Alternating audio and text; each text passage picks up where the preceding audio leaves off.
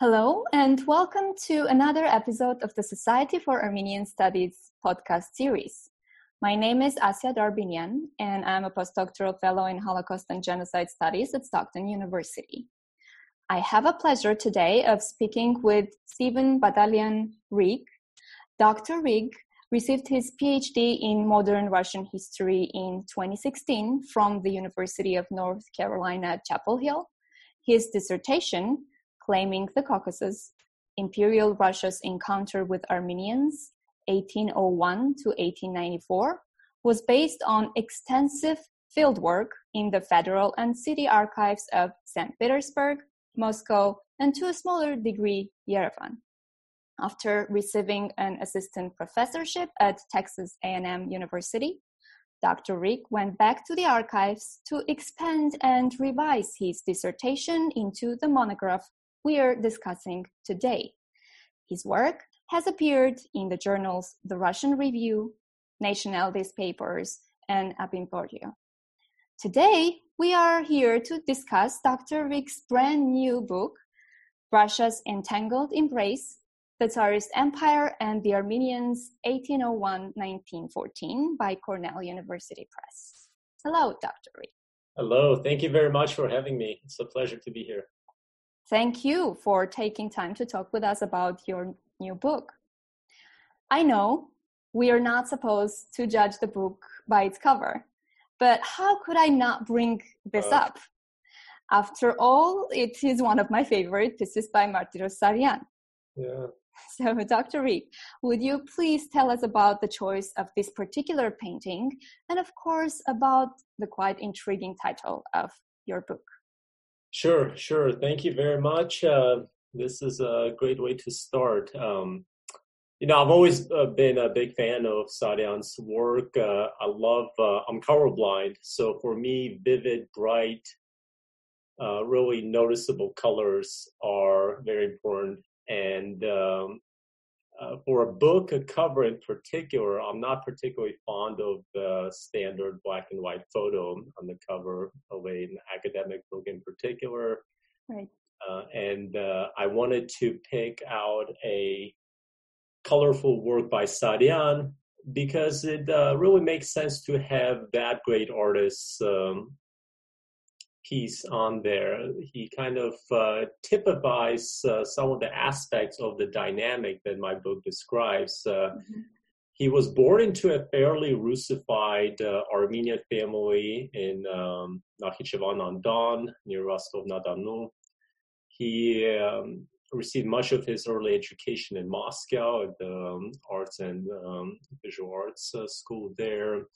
So uh, he's a product of an Armenian diaspora community in Russia who, after the revolution, immigrated to Armenia, to the Caucasus. I think he didn't even visit either Yerevan or Tiflis until he was a teenager. I think 19, early 1900s was his very first visit. And then it was only in the 1920s that he moved with his wife to Yerevan. And uh, I really love the painting that he created for an Armenian children's folk, folk tales uh, book um, in the 30s during the height of the Stalinist terror. I think he uh, painted that one in 1937 or 38, maybe 36, so right around the apex of the terror. So uh, I'm really happy and very, very um, pleased with how Cornell put that cover together. I think they did a great job. And of course, I'm very grateful to Saryan's family for allowing me to use it. Um, I met with uh, Ruzan Saryan um, at his museum last year a couple of times, and she was uh, terrific, very supportive, and uh, very gracious in granting me the right. Uh, the title, I uh, I'm also a fan of concise book titles. Uh, try and keep them uh, succinct. So I wanted something that uh, encompassed the main uh, themes of the book without giving too much away or um, boring people to death. So. Um, the first part, I think, is really the part that gives a hint to the thrust of my analysis, maybe even to the thrust of my argument, emphasizing the entangled nature of Russians and Armenians the fact that there is no simplistic, um, reductive way of looking at that imperial encounter. So I'm really hoping, encouraging, gently nudging and begging uh, us to stop thinking of any imperial relationship in a simple black and white, black or white uh, manner. Absolutely, I totally agree. Um, you speak about the participation of Caucasus natives in Russian imperialism in this book. Mm-hmm. I think it is the fascinating aspect of this entangled embrace. And you emphasize that Armenians were both agents and recipients mm-hmm. of imperialism. So tell us, how did Armenians emerge as Imperial Russia's primary partners in the early 19th century? That's a really good question, too. Um, you know, let me start out with um, the Russian perception. The Tsarist official perception, and we can sit here and discuss all day, and we can um, discuss this at conferences and in articles and journals and books all day without a clear resolution.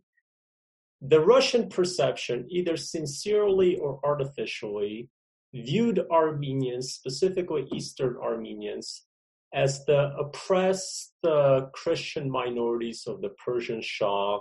To a certain degree, they had a very similar but not quite identical perception of Western Armenians under the Sultan's uh, rule as these marginalized, but um, not just uh, kind of um, marginalized, but also explicitly oppressed Christian minorities ruled, dominated, and uh, occasionally uh, um, killed and massacred by Muslim um, populations, by Muslim rulers, by Muslim armies, by Muslim neighbors, by Muslim individuals. Right. And the Russian officials who were sent to the Caucasus in the first two or three decades of the century, during the First Russo uh, Persian War, 1804 1813, during the Ottoman War in eight, um, 28 29, and the Russo, Second Russo-Persian War of 26-28, all of them wrote these reports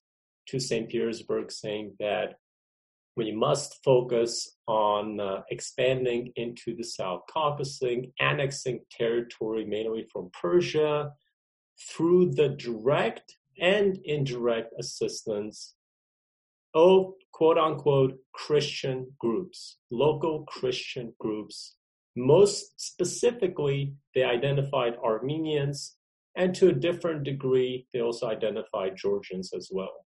Right.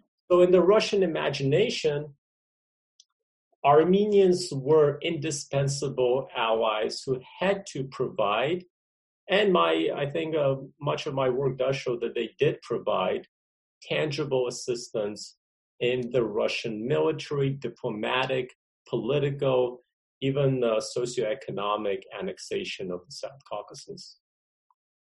Right. Uh, and I guess because you mentioned the role of Christianity in this question, my next point is actually about the importance of Echmiadzin. Uh, mm-hmm. Uh, what role did Yerevan and Echmiadzin play in Russo-Armenian relations in this period? uh, why was control over Echmiadzin so important for Russian authorities, even more than the capture of Yerevan? Yeah, yeah, absolutely. But definitely more than uh, the capture of Yerevan. You know, uh, Yerevan, uh, especially in the first half of the century, Yerevan was really a very small, not a particularly significant, even from a strategic point, much less so from a political or economic standpoint, um, town. But Echmiadzin in the perception of Russian uh, architects of empire had this almost mythical ability to project uh, uh, cultural, social, uh, maybe even economic control over the dispersed Armenian diaspora.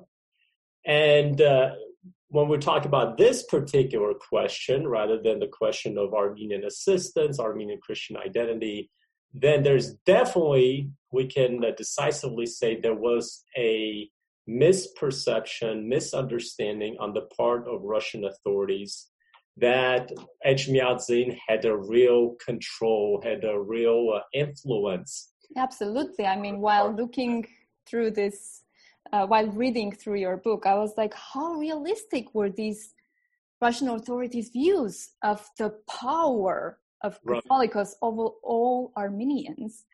And it starts out with them just emphasizing, trying to convince, uh, by them I mean uh, regional Tsarist authorities, trying to convince the imperial Tsarist authorities in St. Petersburg that we really have to focus on Echmiadzin, on the Catholicos, on his representatives both in the South Caucasus and abroad, especially in the Ottoman Empire.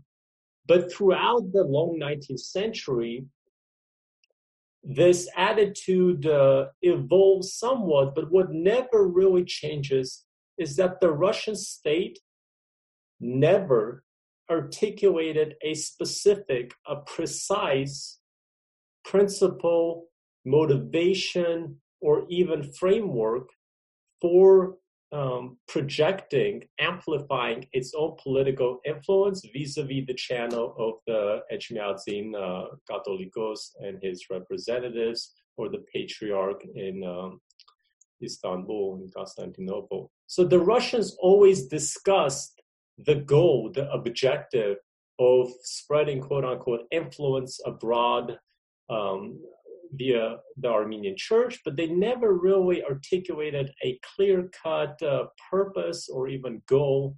And at the end of the day, by the turn of the 20th century, they finally started in private to admit that the century long objective of influencing Armenians, perhaps influencing Ottoman developments through the Armenian church, was largely fruitless, it was futile. Very little tangible geopolitical or cultural or social or economic advantage had been accrued through that um, project. Right. Well, uh, shifting from the church to another important aspect that you discuss in your book, you reflect on the complexity of relationships between the Russian imperial authorities and Armenian elites and educational institutions in a quite interesting manner. Um, could you talk a bit about this aspect of Russo-Armenian relations? How, for instance, were Lazarev Institute and the Khalibov Armenian Academy different from each other? Why were they treated differently? Yeah, it's a really interesting, I think, aspect of this story because um, the question, the topic of Armenian education was one of those several pivotal components of the Russo-Armenian encounter in the long 19th century. Right. So we have the religious aspect, we have the economic aspect, we have the socio-political, regional, and imperial aspect, um, and uh, we absolutely have the educational aspect, which I guess is part of the cultural question. Um, so in my book, I trace uh, the rise of the Lazarev Institute in 1815, its evolution, its growth, and the fairly consistent Tsarist official support and backing of that institution throughout really the 19th century. Then in mid-century, we have the rise of a new, somewhat of a renegade Armenian private academy in Crimea, the Khalibov Academy of Theodosia. I think it opened in 1858. Uh, the Lazarev Institute opened in 1815. And then uh, in the last two chapters of the book, I discuss the Russian um, attack on the parish schools. So another very different aspect of the educational question in the Russo-Armenian encounter. In terms of the difference between the Khalibov Academy and the Lazarev Institute, that the Lazarev Institute was uh, opened by a very, uh, um, arguably actually, the most privileged and wealthy and renowned and politically connected Armenian family in Russia, the Lazarev family, um, whose uh, genesis goes back to the in Russia goes back to the 17th century, but in the 18th century is when they really became gained their economic, financial, and political sway. And the Lazarev Institute was meant to not just integrate Armenians uh, who were Tsarist subjects and also recruit Armenians from abroad, it was also meant to provide them with uh, real means, tangible means for social mobility within the Tsarist, uh, particularly uh, bureaucratic, official uh, structures, the hierarchies. So uh, um, the Lazarev Institute trained uh, ethnic Armenians who were um, encouraged and empowered to continue their careers by joining the foreign ministry, by joining even the interior ministry, the finance ministry. The and as I said, almost throughout its existence, with some notable exceptions, it enjoyed quite a bit of backing from the state. Right. By contrast, the Khalibov Academy um, was uh, meant to specifically recruit foreign subject Armenians, I mean non Tsarist, non Russian Armenians, especially from the Ottoman Empire, to provide them with a subsidized, practically free education in this uh, state backed, initially state backed, but Armenian conceived education in Crimea. Uh, all of the curriculum there was supposed to be conducted in Armenian. In Armenian, uh, the general curriculum was one of those uh, um, 19th century famous encyclopedic uh, curriculums where they study everything from Latin and Greek to um, modern uh, mathematics and, chemistry.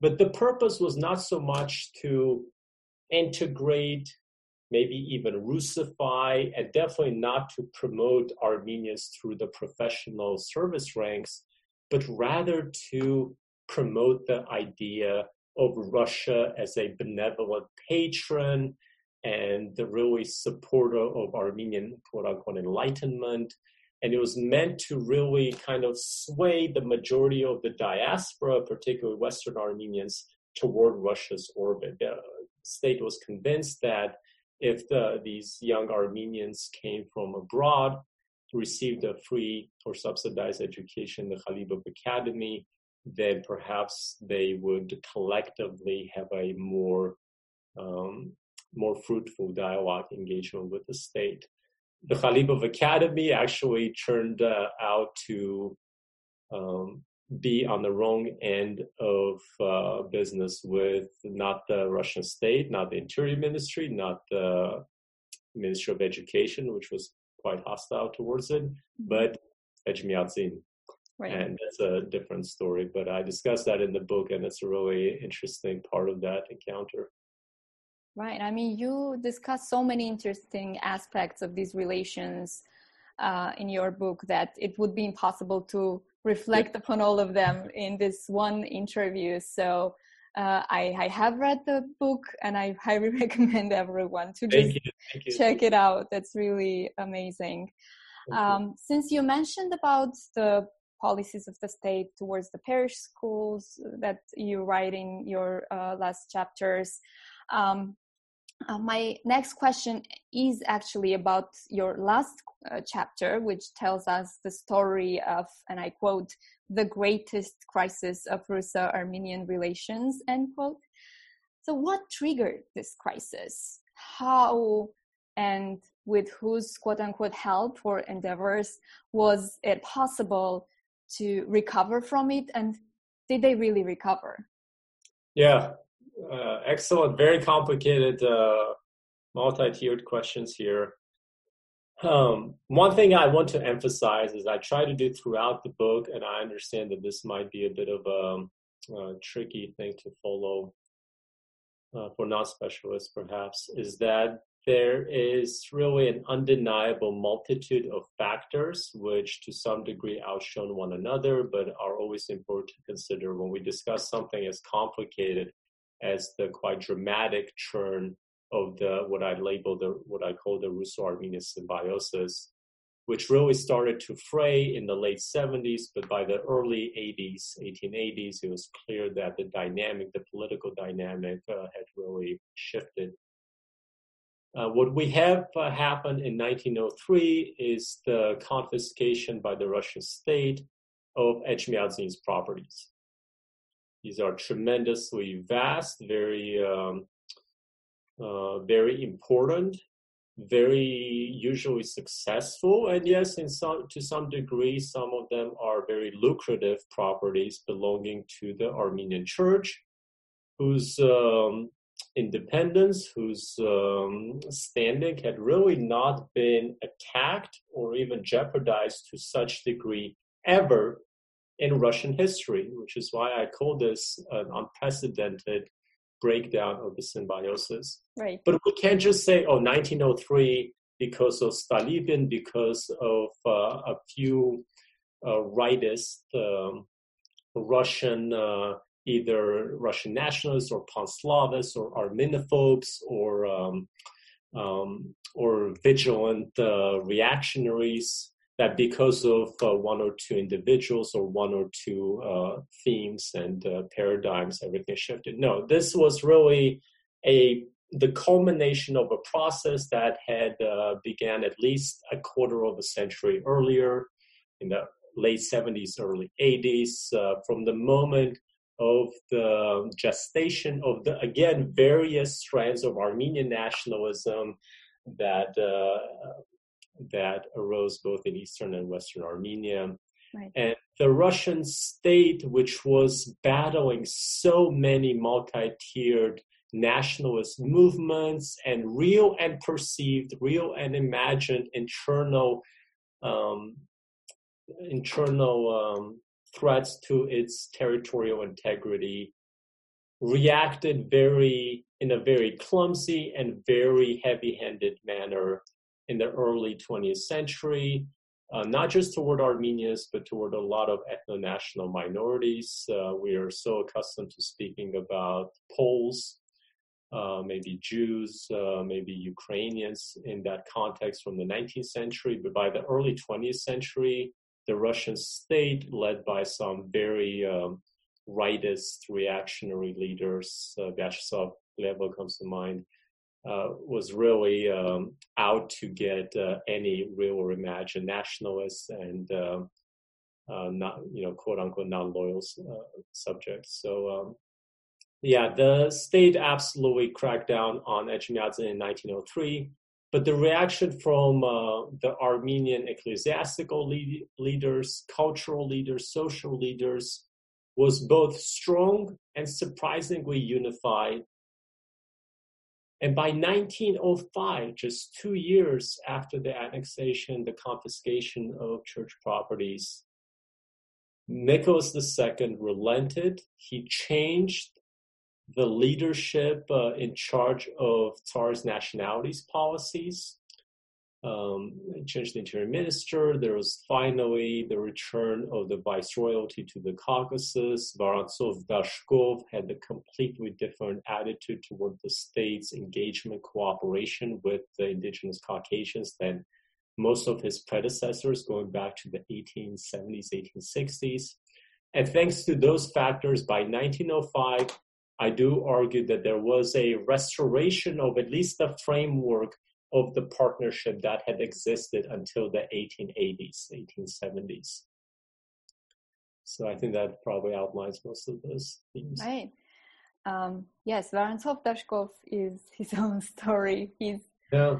um, deserves uh, this period overall deserves uh, a lot more attention than sometimes we pay uh, mm. to to uh, since it determined also um, Russian policies and Russo-Armenian relations afterwards. Right. Um, also during uh, the war, especially at the beginning, when Vorontsov Dashkov still was the viceroy, and we see how it changes after he's not anymore responsible for the Caucasus viceroyalty.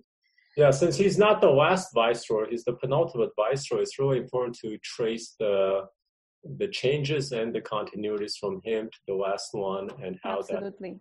that. Uh, I assume you uh, cover a little bit of, about uh, Vorontsov Dashkov's policies in your work. Well, of course, I have to because um, I'm talking about refugees uh, and the Russian policies towards the refugees in Caucasus started from 1914, late right. 1914. So there is a certain period overlap with Vorontsov Dashkov's yeah. um, uh, still uh, actions and um, decision making processes in the Caucasus before uh, he yeah. leaves. He's a really fascinating character, and it's so helpful for us the fact that his um, uh, periodic reports to the Tsar were published even during right. uh, the imperial era. So, um, yes, there are uh, these periodic reports. Exactly, exactly. so it's pretty easy to get to some of his real um, nitty gritty details.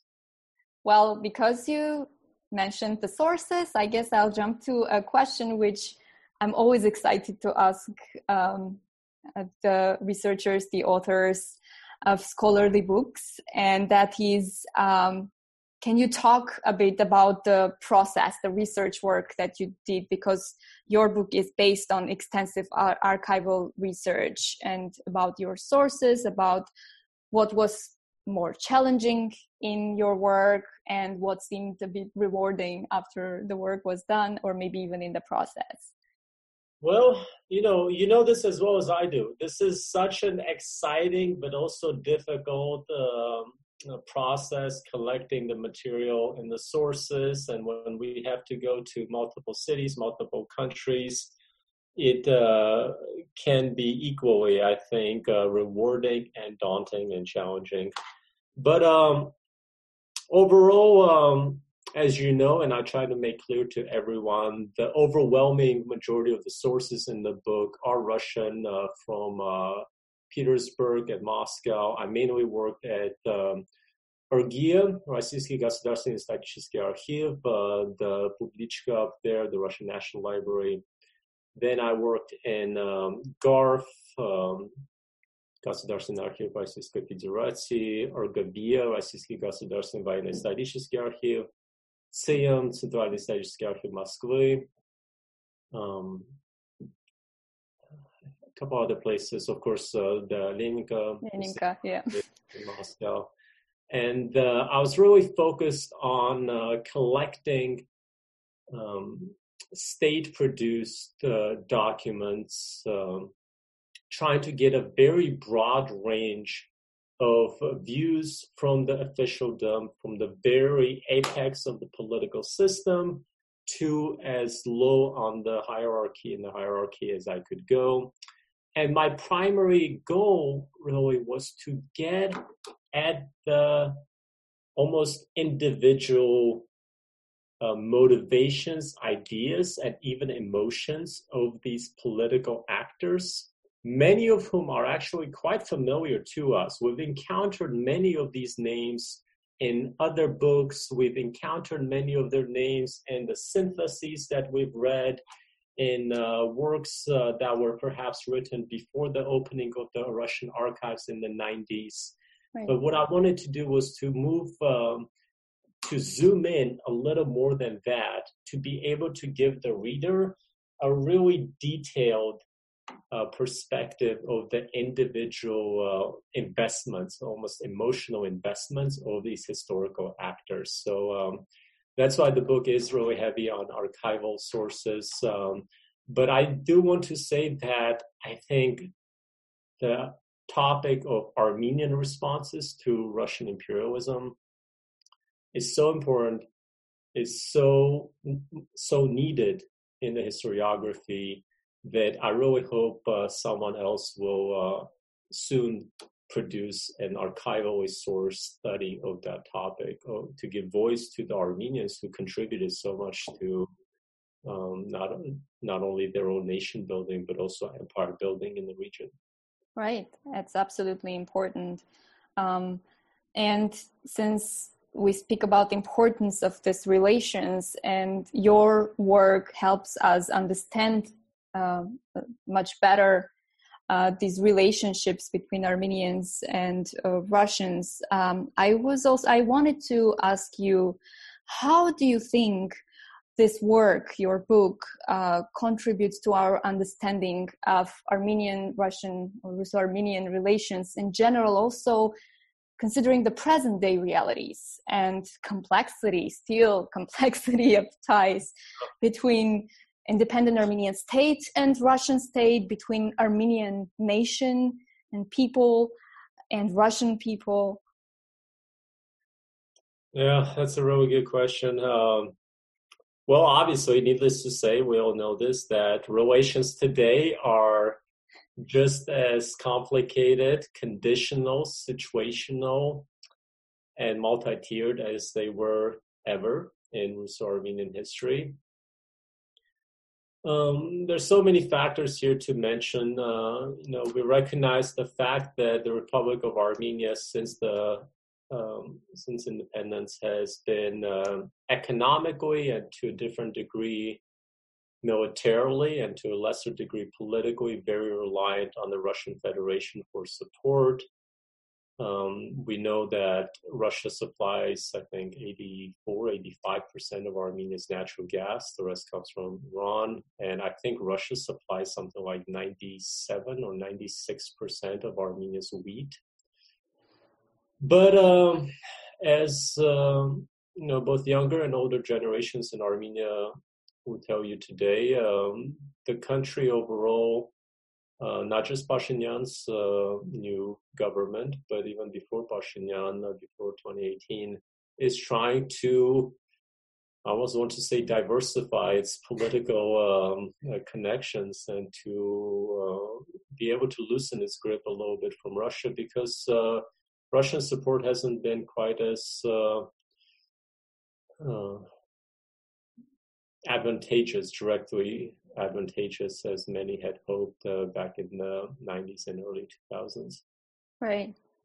Uh, I think the book is really uh, going back to um, helping us see some of the practical functionality of the gestation of the political partnership between Russians and Armenians that most Russian officials today, certainly the current leadership of the Russian Federation and even the leadership of Russian media, loves to portray. And yes, we have to admit, many Armenians in Armenia today love to emphasize. You just have to look at some of the banners that were displayed in Russian during the April 2018 demonstrations, where um, um, you know, the Druzhba, Druzhba na Veki, Druzhba Narodov was on full display once again. But uh, there's so many um, um, aspects of the book that I think really talk to the present era, but I really don't want to use what's happening, the tragedies today um, on the border to try yeah. to uh, connect too much to the book. But uh, the book does discuss the um, the immigration of Armenians. It discusses the uh, reliance of Russians on Armenians, the tensions and occasional partnerships between Armenians and uh, Azerbaijanis in the region. Um, exactly. But this is uh, certainly a very complicated uh, chapter still to this day, mm-hmm. without any clear uh, answers or resolutions. Right. Well, thank you. That's a great answer, anyway.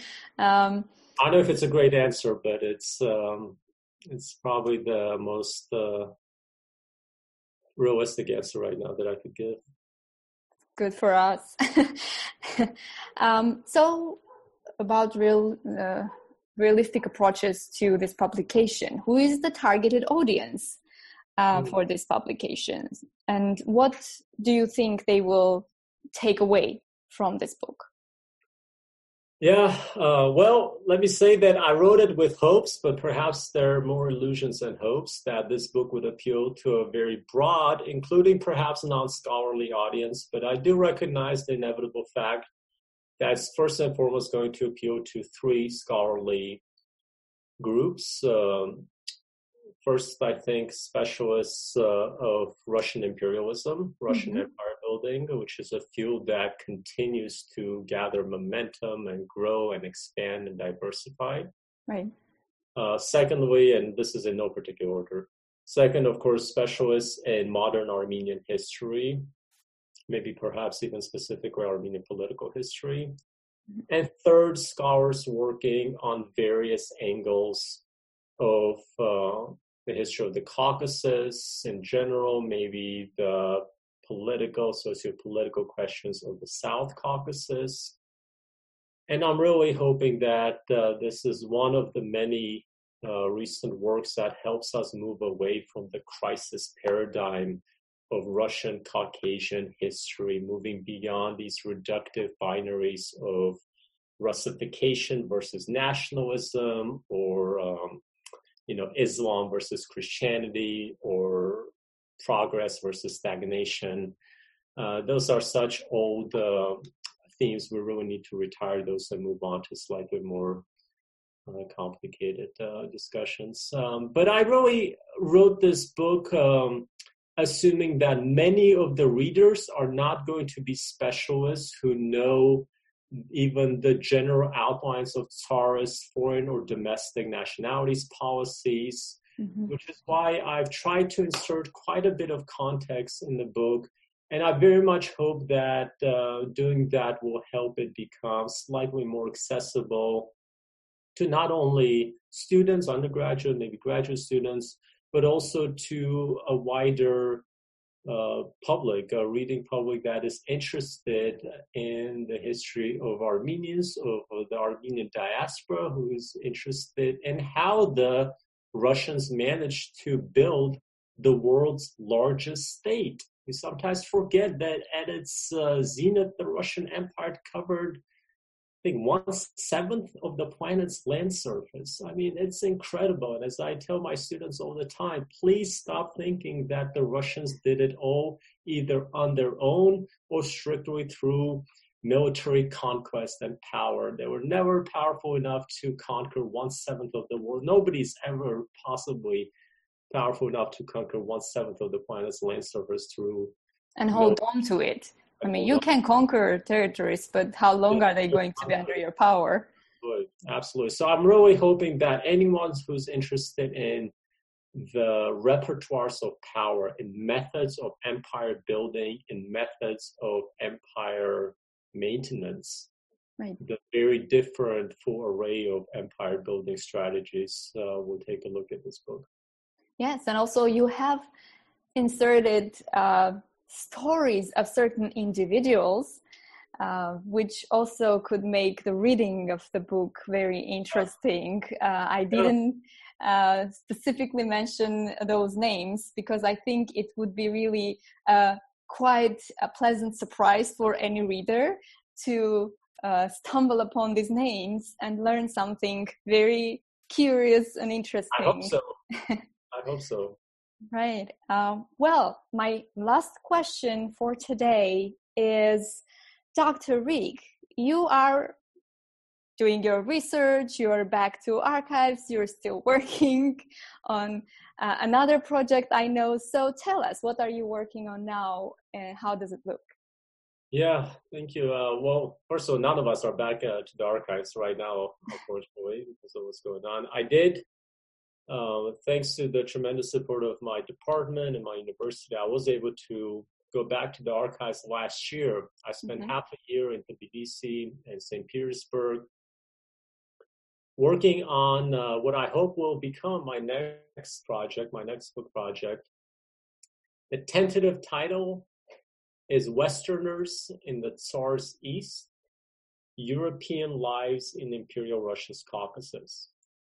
And uh, the way I envision the study is that it's going to trace the lives of the Western European expatriates who lived, permanently lived, or lived for long periods of time in the Caucasus, mainly the South Caucasus, throughout the long 19th century. Uh, there have been several studies, um, not really in English, uh, but in Russian and other European languages, of uh, the German colonists, probably the most famous example, but there are also one or two things on the Scottish and even the Swiss missionaries. But there isn't really a uh, holistic view of how these Western European uh, immigrants settled down, how they interacted with the indigenous Caucasians of various ethno national groups, and in particular, how the Russian state relied and also scrutinized the presence of these Western Europeans in the Caucasus. So my hope is that this will be another um, way for us to understand the methods of Tsarist empire building in the Caucasus by looking at the uh, the partnerships, the confrontations, uh, the um, the amicable and the antagonistic dynamics between uh, Western European settled communities, indigenous communities, and the Europe, the Russian um, imperial um, overlords. Wow, sounds like another fascinating book. So we look forward to that one. We'll uh, well, it's today... a very long road. Uh, it's going to take a long time. Well, probably, especially because of the new problems uh, that uh, the global pandemic inflicted on all of us, and we had to put um, our a lot of the research plans and travel yeah. plans. We're all in that boat. but uh, we look forward to that work and for now we are really grateful to you uh, for being with us virtually uh, today thank you very much. Thank you for having me. This has been a really pleasure. Thank you for sharing your work with us. Absolutely. Thank you